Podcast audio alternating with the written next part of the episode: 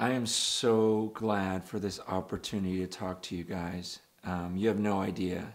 When the leaders asked if I would come and speak to you guys, and I know we run in different circles. Um, so some of you guys, you don't know who in the world is talking to you, and that's fine. Um, but when the leaders asked me to share the gospel with you, and that this whole gathering was going to be around the gospel, I seriously jumped at the opportunity because you got to understand, like, you know, the, the good news of what God has done for us, man, it, it, it has radically changed my life. Um, quick, quick background. Like I, my mom died while she gave birth to me. My dad remarried, and then uh, my stepmom died in a car accident when I was about eight. And then my dad got married again, and then he died when I was 12 of cancer.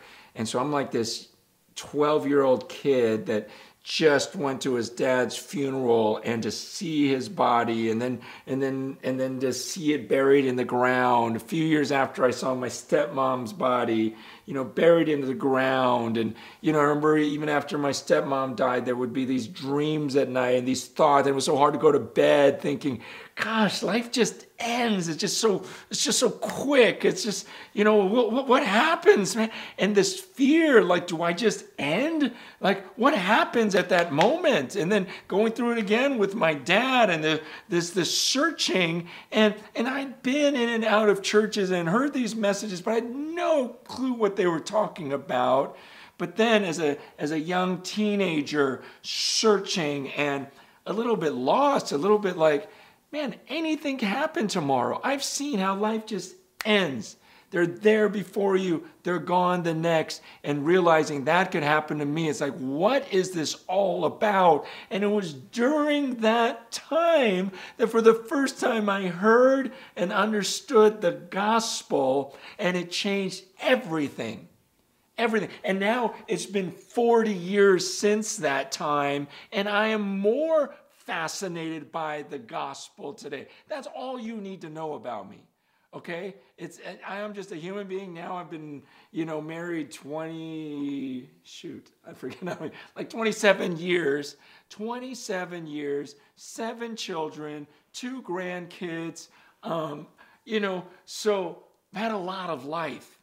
And at our 25 year anniversary, my wife uh, looked at me at dinner and she goes, do you know anyone happier than us? She goes, Do you know anyone more blessed than we are? And She goes, I keep thinking there's got to be someone, but I've never met them. And I thought, honey, that's the way I feel too. Our life has been outrageous. Why? The gospel. That's it. And so when I'm asked to share that good news, the gospel, I'm like, yeah, with a, a, circle of people I've never shared with, absolutely. And what, I, what all you need to know about me is I'm more blown away by God today and the truth of this book than I was 40 years ago when I first started believing. And I even remember as a teenager, I would be, you know, studying this book and, and understanding who God is more and more. And I would just be fascinated and I would look around. The, the confusion was sometimes I'd look around in churches and going, Are you guys reading the same book? Are you guys hearing the same message? Because this is freaking me out right now. I am blown away by this. And I can honestly tell you, even this morning, this very morning, before recording this, man, I'm in the presence of God, just worshiping Him, just blown away. Like it was one of those moments where I, you know, when Jesus says, I want you to love me with all your heart, soul, mind, and strength. I am praising Him, and I feel like it's with the totality of my being, just shocked, just floored, just blown away, going, God, are you kidding me right now? That, that, that, you know, on earth, so much has changed over this last year. I get it. But you've got to understand in heaven, very little has changed. You know, God doesn't change. You know, and I love that scene in Revelation 4 with those four living creatures as day and night they never stop saying, Holy, holy, holy is the Lord God Almighty. Like that doesn't end, it doesn't change. It, it talks about the, uh, the elders just bowing down, dropping their crowns on the throne. It talks about God Almighty sitting on his throne with lightning and thunder coming from his throne and fire around there and a hundred million angels praising him. and All these creatures, it's just like worthy as the Lamb was. So in heaven, it's just, you know, this almighty being sitting on his throne. It, we were all shaken this last year. We, we've had all sorts of experience. God is sitting on his throne. It doesn't change. And so for me, even though 2021, like January 1, um, I, I get COVID. Great way to start the year. And so does my whole family. And so we're all just laid out with fevers. And, and I'm like, no, no, no. Even in this, even though we're not feeling the way we want to, even though uh, you know we don't, we're not even in the place where we want to be because we had an amazing last year in Hong Kong, and uh, and then uh, we had visa issues, so we had to return. We're like, oh, you know, we're here, we don't want to be here, we're sick, we don't want to be sick, and it's like, no, but you know what? God is still worthy to be praised, and so when I find myself in this circumstance, then I'm going to praise him. I'm going to work even harder, but he deserves my praise right now because he is still the same God that I worshiped five years ago, 40 years ago. He has been faithful to us all of this time, and I'm not going to stop praising him until I die. And, and so when you're in that time, because I was thinking about that's why we love that first chapter of Job when all those things happen and he still praises God.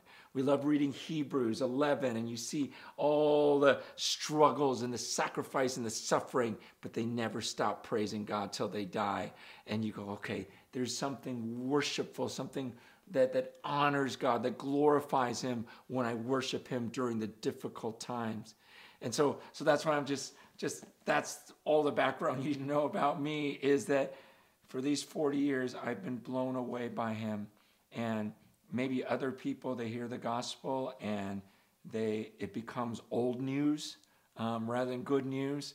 But for me i i really believe with integrity i can say to you i am more fascinated by the gospel today than i've ever been.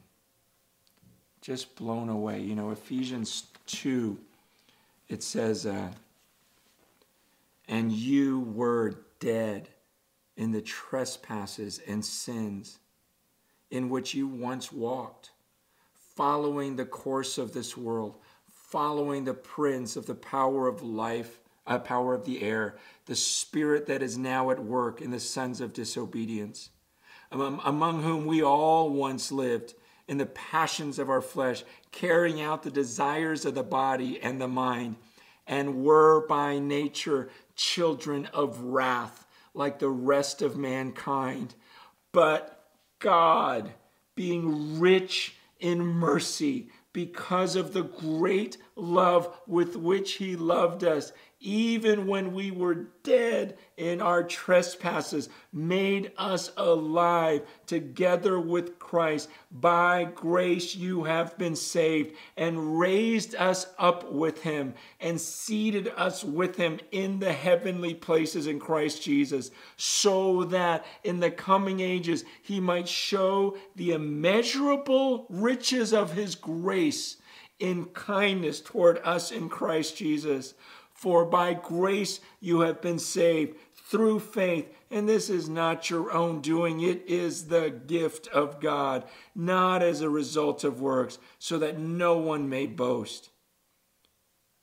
For we are his workmanship, created in Christ Jesus for good works, which he prepared beforehand that we should walk in them. I was meditating on that this morning, just Think about it, you guys. We were dead. We were by nature children of wrath. It says, There was a time when you and I, we just did what we wanted. It's like we just, we had no conviction of our sin. We just did whatever we did. He said, We just followed everyone else on the earth, dead in our sins. And it says, We were by nature children of wrath like the rest of mankind. That means I was deserving of God's wrath because the way I was living in rebellion of Him, I wasn't aware of His presence. I didn't have any feeling or sensitivity to what He wanted. I just did what I wanted. And it would have been perfectly fair and just for Him to pour out His wrath. And then it says, but God being rich in mercy but this being, this holy, holy, holy being who had every right. If that was the end of the story, he poured his wrath on me. That's fair. I rebelled, but but God being rich in mercy. This is what I praise for, praise him this morning for. I'm going, God, you don't have to you you you you are that's by nature you're rich in mercy. What if our God was not rich in mercy? How would our future look? Because he's telling us eh, our future is so that in the coming ages he can just pour out his grace upon us. And it says, Whoa, so I was dead and I was a child of wrath. And now there's going to come a time in the coming ages when he'll show the immeasurable riches of his grace and kindness towards us in Christ Jesus. Like in my sin, he made me alive. It's not like I was a good person. It was like, no, it's just by my grace because I'm rich in mercy. And yes, you're an object of wrath, but because of this great love, I, I give you, and, and I'm going to have my son die on this cross. I'm going, Wait, so you're this almighty holy being who dwells in unapproachable light, and you're telling me that you went through that much suffering because you wanted to be one with me? No one loves me that much. No one wants me like that. This is insane. That's the good news. Like he wants, and he made a way so that we could be forgiven and be one with him and have his spirit in us. Man, this is why we praise Him. This is the good news. And there's this future laid out for me where He's going to show me just how much He loves me and pour this grace out on me for all of eternity. And if you believe that from your heart and you've chosen to follow Him, then we are a part of this body of Christ. I know there will be some differences with some of you. I don't even know what they all are. No two people have the exact same theology, but it's about this life giving gospel. If his spirit is in you and you are alive, this is the message that gets that, that needs to be out in the world. You know, I, I live like two right now temporarily, like two blocks from the beach. And um, a couple days ago, I, I took some of my kids there, and and there were these like these this these gross like globs on the ground, you know, by the water. I'm like, oh, you know, you don't want to step on them. I'm Like, what is that? And you get closer, and I'm looking at one, and I'm like, oh, that's like a part of a jellyfish, you know, that maybe exploded or I don't know what. But then you look even closer and go, no, that's an actual. Each one of those little globs is a jellyfish, you know, that just got washed up, and I don't know why there were all of these on the shore, and. Um, you know, I try to flick it back in the water, you know, like that starfish illustration, you know, and like, I want to save his life, you know, but it just washes back up. And I noticed like there was one where it was kind of twitching. I go, it's twitching, it's still alive. Let me throw it in and just washes back up. And my kid had like this uh, sand bucket. So I'm like, hey, hey, fill that up with water. You know, I fill it up with water and, and I scoop this one in, you know, and it just kind of sinks to the bottom. But then it starts twitching and then it comes back to life and it starts swimming around. I thought, wow, this is so cool. But every time I pour it back into the ocean, it just, so I don't know. I don't know the, I, don't know that much about nature, like why that happens. Um, but I was intent on saving some jellyfish. So I was like, hey, let's see if we can keep it alive at home. So we brought the bucket home with like several jellyfish, okay? And uh, and my wife had you know a vase of flowers, and I emptied it, and uh, I put the jellyfish in there, and you got to check this out. and my daughter had this like colored light, so these are jellyfish. And then I, I just put it in our on our dining room table, and I'm going, whoa you know, do they eat? What do they do? What, you know, so I just Googled because I didn't want to do anything wrong. I mean, I figure I saved their lives, so that was a good thing. Um, but I thought, is it cruel keeping them in a flower vase um, and staring at them? And, uh, and so I just Googled like jellyfish as pets.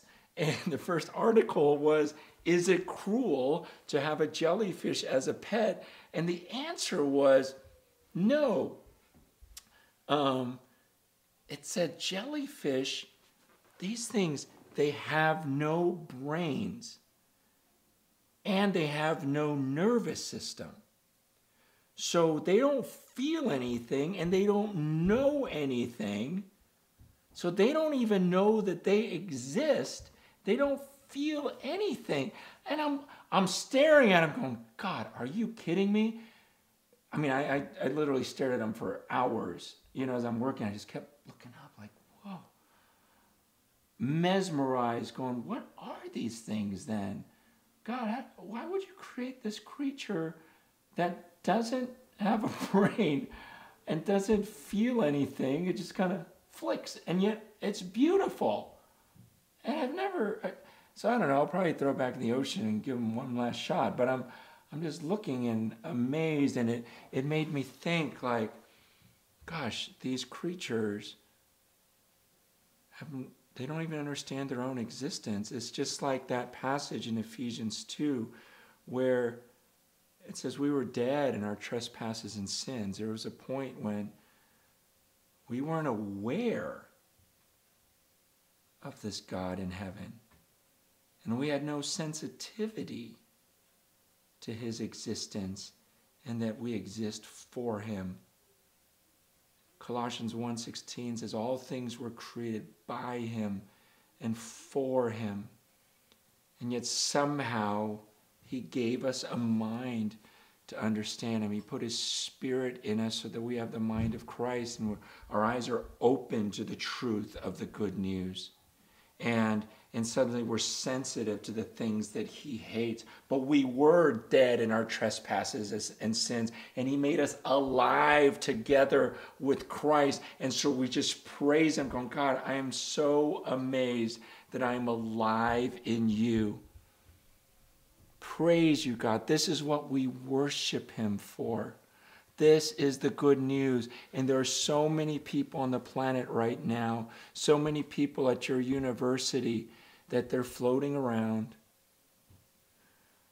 dead in their trespasses and sins, with no awareness of who made their minds, no awareness of how He wants them to live, no awareness that they are His workmanship created in Christ Jesus for good works, which God prepared beforehand that we should walk in them.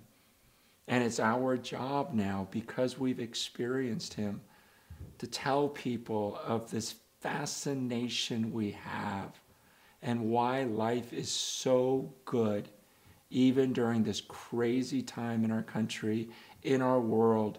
We're like citizens of this other world where we're blown away by the grace of God. And so, man, I just like I jumped at the chance to tell you guys, I'm thrilled about Jesus and what he's done for me. It is good news. It's the best news. 40 years into it, I'm more fascinated by him today. And I pray the same is true of you as you keep studying his word, as you keep seeking him, that you never lose the fascination of the gospel and that you see yourself now as messengers of this great message for the rest of your life.